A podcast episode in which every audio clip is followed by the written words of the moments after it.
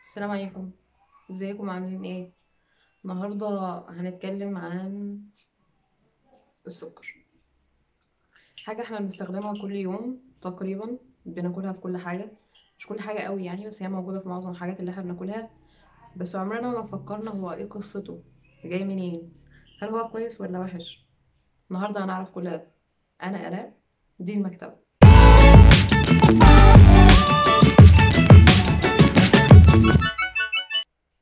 السكر بيبقى ناتج عن عملية البناء الضوئي اللي النبات بيقوم فيها اللي هو فيها بيصنع الغذاء بتاعه.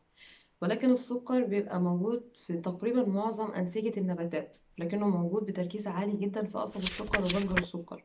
عشان كده بيقدروا يستخرجوه من النباتين دول. النباتين دول أصلا بيحتاجوا ظروف معينة في الزرع لأنهم بيحتاجوا مناطق حارة يتزرعوا فيها زي مثلا جنوب آسيا أو جنوب شرق آسيا.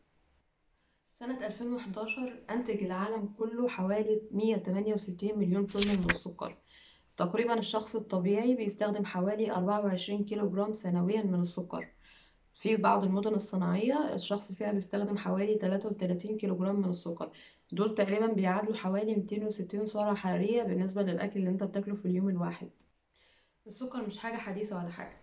سنة 8000 قبل الميلاد كان قصب السكر بيتزرع على ضفاف خليج البنغال. خليج البنغال ده اللي هو موجود في الجزء الشمالي الشرقي من المحيط الهندي. وبعدين بعديها بدأ ينتشر البلدان المحيطة زي مثلا إندونيسيا وماليزيا وجنوب الصين. وبعدين سنة 327 كان جنود الإسكندر الأكبر بيشرفوا على زراعة قصب السكر اللي موجودة في الهند. وتعلموا من خبرة السكان المحليين في إزاي يجمعوه وازاي يعصروه وازاي يكثفوه. بس في الفترة دي هو ما كانش بيستخدم كنوع من أنواع الطعام أو التحلية ولكن هم كانوا بيستخدموه على إنه نوع من أنواع العلاج. بعد كده العرب عرفوا السكر في صورته كمعجون ليه فوائد طبية. هم قدروا يتوسعوا في زراعته في الدولة الإسلامية لأنهم قدروا يطوروا نظام الري ويتغلبوا على عائق شروط المناخية اللي كان موجود في الفترة دي لأن قصب السكر بيحتاج في زراعته مناخ حار شوية. الفترة دي تم بناء أول مصانع تكرير السكر واللي بدورها قدرت إن هي ترتقي بجودة المنتج. أول تسجيل معروف للسكر كان في أواخر القرن التلتاشر لما كان الصليبيين قايمين بحملة على دول الشام. في خلال الحملة دي هما اكتشفوا نبتة ما شافوهاش قبل كده اللي هي نبتة قصب السكر. خدوها ورجعوا بيها بلدهم وأطلقوا عليها الملح الحلو. ووصفوها إن هي أكتر البضائع قيمة وأهمية بالنسبة لاستخدام الإنسان وصحته. دول أوروبا عرفت السكر عن طريق الاحتكاك بالدولة الإسلامية. في القرون الوسطى كان السكر بيعتبر حجر أساسي في اقتصاديات أوروبا كانت بتقوم عليه صراعات واحتكارات كانت دولة البندقية هي اللي محتكرة صناعة السكر في التوقيت ده لأنها كانت بتقدر تستورد السكر من الإسكندرية كمنتج نهائي. ولكن الاحتكار ده مدامش كتير.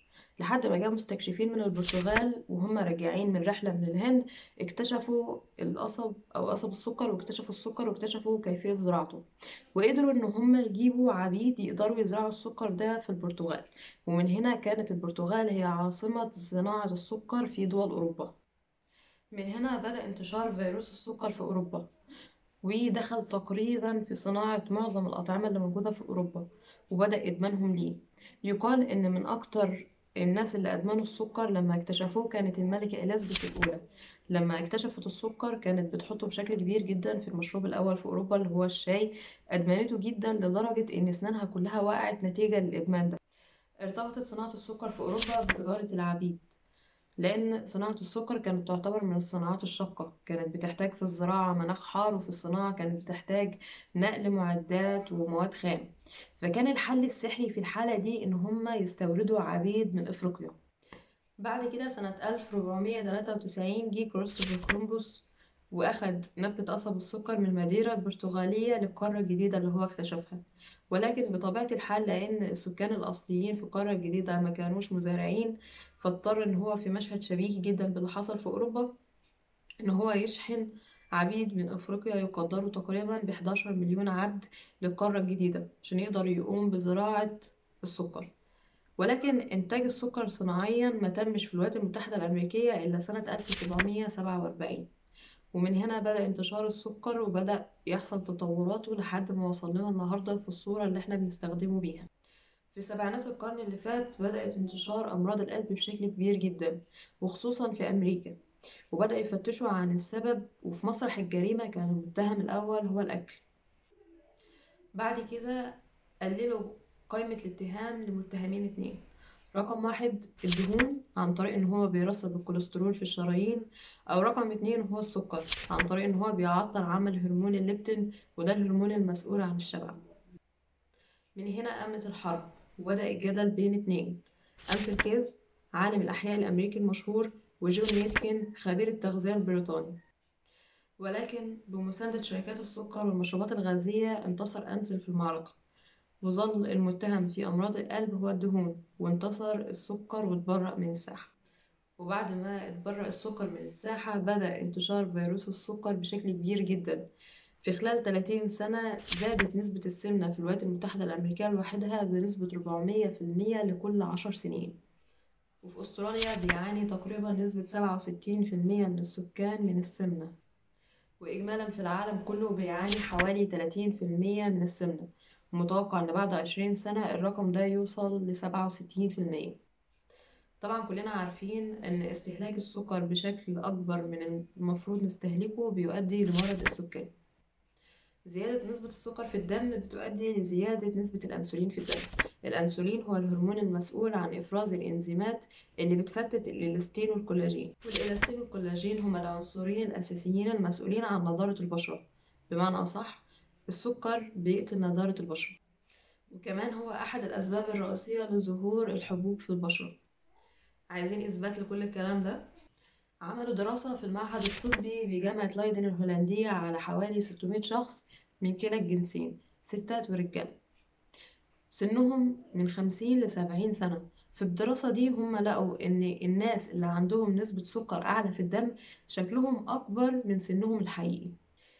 كمان نسبة الأنسولين الزيادة في الجسم بتعمل حاجة اسمها نقص سكر الدم التفاعلي.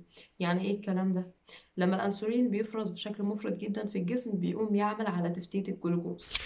وظائف المخ بتعتمد بنسبة 30 ل 40% على الجلوكوز. لما الأنسولين المفرط اللي موجود بيفتت الجلوكوز بيحصل انخفاض في الطاقة ونقص في التركيز. السكر بيسبب إدمان. كل ما حاولت توقفه أكتر كل ما جسمك طلبه أكتر. في الحالة دي هو مش بيسيطر على جسمك بس هو بيسيطر كمان على شعورك وممكن يسبب لك اكتئاب. في يوليو سنة 2018 نشرت كلية لندن دراسة. في الدراسة دي هم تابعوا 8000 شخص سنهم تقريبا فوق ال 22 سنة. لقوا إن الأشخاص اللي بتستهلك حوالي 60 جرام سكر كل يوم يعني تقريبا نص كوباية سكر معرضين بنسبة 30% إن هم يصابوا باكتئاب أكتر من الأشخاص اللي بتستهلكه بنسبة أقل. طب ليه ممكن يحصل كده؟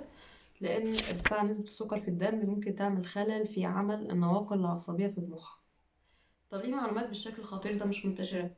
لأن في ناس مش عايزاك تعرف كده لفترات طويلة جدا دعمت شركات المشروبات الغازية والسكر الدراسات اللي بتؤيد أهمية السكر مش أهميته بس أهمية النسب الكبيرة جدا منه سنة 2015 عملوا تحقيق وفي التحقيق ده لقوا إن الشركات دي دعمت تقريبا 168 دراسة بتؤيد أهمية السكر. ولما حاولت منظمة الصحة العالمية إن هي تنشر إرشادات استهلاك السكر علينا جه وفد من الحكومة الأمريكية وهددها بإن هو هيقطع التمويل عنها. ولكن الإنترنت غير كل ده. النهاردة هتلاقي في كل مكان ناس بتنصح بالامتناع أو على الأقل التقليل من نسبة السكر اللي أنت بتاكلها. الأنظمة الصحية بتخلو تماما من السكر أو على الأقل فيها نسبة سكر بسيطة جدا لأن الأطعمة الغير صحية بتحتوي بنسبة تقريبا خمسة وسبعين في المية على السكر. النهاردة لو رحت للدكتور وكان عندك أي مشكلة متعلقة بالسكر هي... هينصحك بإنك تمتنع عنه أو تقلله على الأقل. الرياضيين أيا كانت رياضتهم بينصحوا بتركه تماما. الناس اللي قللته أو آه، امتنعوا عن تناول السكر حسوا بفرق في بشرتهم وفي أحاسيسهم. وكمان حاجة أكيدة إن أي حد هيمتنع عن السكر أو على الأقل هيقلله بشكل ولو بسيط هيحس بفرق في الوزن. الخلاصة من الكلام الكتير ده بعد ما عرفنا السكر جه منين وبعد ما عرفنا قد إيه أضراره وبعد ما عرفنا قد إيه فيروس السكر منتشر شاركوني رأيكم. هل أنتوا هتمتنعوا عن السكر؟ هل هتقللوه؟ أو من باب المعرفة أنا عرفت المعلومات وخلاص. أو هنرجع زي الناس قبل ما يستكشفوا السكر كانوا بيستخدموا العسل كمصدر للتحلية. أنا سبت لكم كل حاجة تحت في المصادر. متنسوش تشوفوا الحلقات اللي فاتت. اشتركوا على القناة عشان تستنونا في الحلقات الجاية.